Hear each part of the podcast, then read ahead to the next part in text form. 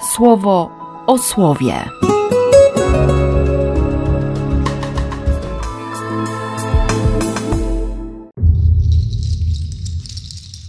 5 sierpnia, piątek. Proroctwo Nahuma ma jasno określony cel. Pierwsze zdanie. Wyrocznia dla Niniwy. I owszem, prorok głosi klęskę, mówi o straszliwym upadku tego miasta. Nie boi się też pokazać prawdy o Izraelu. Naród wybrany bynajmniej nie jest niewiniątkiem, choć takie wrażenie można odnieść e, z trzeciego wersetu drugiego rozdziału w przekładzie Biblii Tysiąclecia. Bo przywraca Pan świetność Jakuba, jak i świetność Izraela, ponieważ łupieżcy ich splądrowali i wyniszczyli ich latorośle. Przekład z Septuaginty mówi: Pan odtrącił hardość Jakuba jako pychę Izraela i przez to doszczętnie ich splądrowali i ograbili ich winne latorośle. Być prorokiem to znaczy dobrze widzieć rzeczywistość, odkłamywać, a nie zakłamywać, pokazywać nawet bolesną prawdę, żeby uratować.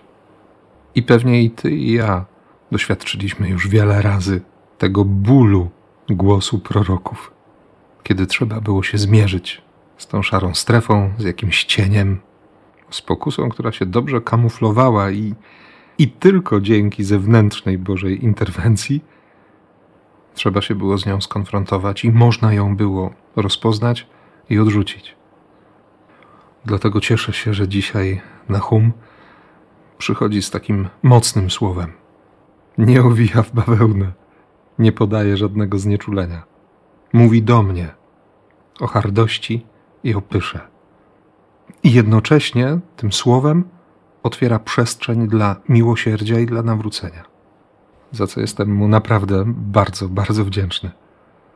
Szczególnie, że tę myśl kontynuuje Ewangelia, a konkretnie Jezus. Mocno brzmi ten tekst w nowym przekładzie dynamicznym. Jeśli ktoś chce iść za mną, niech wyprze się samego siebie a następnie podejmując cały wstyd i ciężar pełnienia woli Bożej, pójdzie moimi śladami.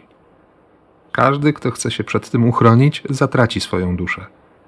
Jednak ten, kto z mojego powodu zrezygnuje z zabezpieczania sobie komfortu tego życia, uratuje swą duszę.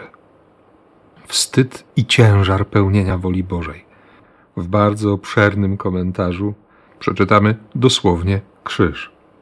Ale Jezus jeszcze nie mówił o śmierci na krzyżu. Dawał dopiero znać, że, że zostanie zabity, że doświadczy wielu cierpień. No przecież doskonale wiemy, że, że krzyżem, często krzyżem, jest naśladowanie Chrystusa. To konkretne, radykalne samookreślenie się sprawia, że ci od Jezusa wcale nie są przyjmowani przez świat z otwartymi ramionami.